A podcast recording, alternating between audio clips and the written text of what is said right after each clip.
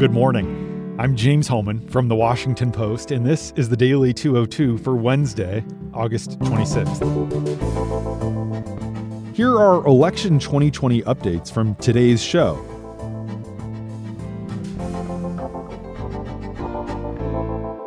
President Trump and the Republican Party placed the powers of the federal government in service to Trump's reelection on Tuesday night, staging pardoning and naturalization ceremonies as part of the GOP's official nominating convention and using the White House Rose Garden for a speech by the First Lady. First Lady Melania Trump's speech was part of a patchwork of themes that also included messages opposing abortion, attacking Democratic nominee Joe Biden as a dangerous radical, highlighting Trump's ties to evangelical Christians, and praising administration efforts to combat the opioid crisis. One of the persistent themes, though, was a mingling, a mingling of government with the Trump campaign, including addresses from two of his adult children taped at a government building and an unusual political endorsement from Secretary of State Mike Pompeo delivered during an official overseas trip.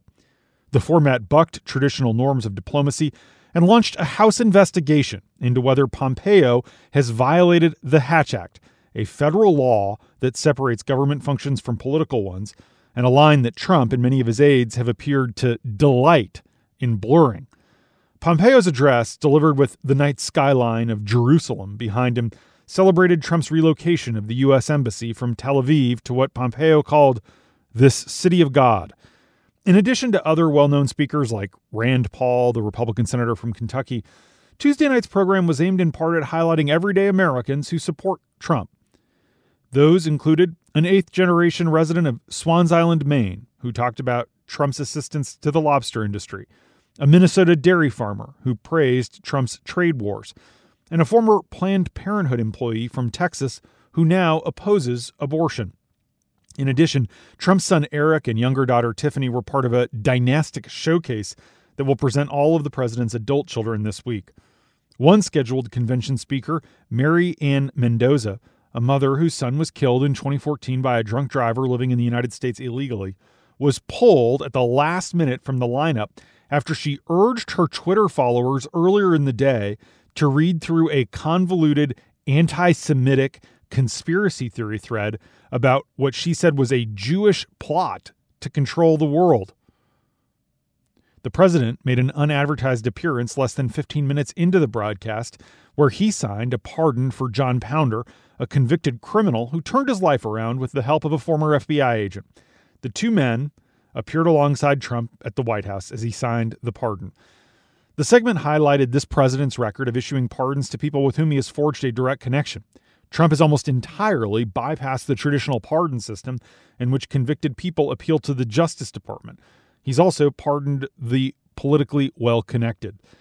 Trump made a second unadvertised appearance later in the program to preside over a naturalization ceremony for five immigrants, which also featured acting Homeland Security Secretary Chad Wolf.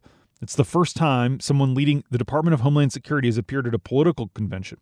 Speaking at the White House, Trump praised the three women and two men from all corners of the globe for their perseverance. Hail to the Chief played when he came into the room, and there were uniformed Marines.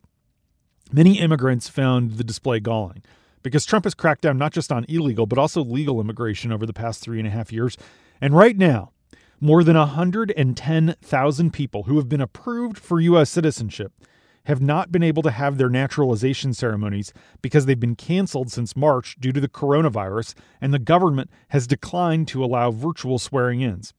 That means that almost all of those 110,000 people will not be able to vote in this November election because they need to have the ceremony before they're eligible to register. Thanks for listening. I'm James Hohmann. If you want to hear full episodes, find The Daily 202 every weekday morning wherever you get your podcasts.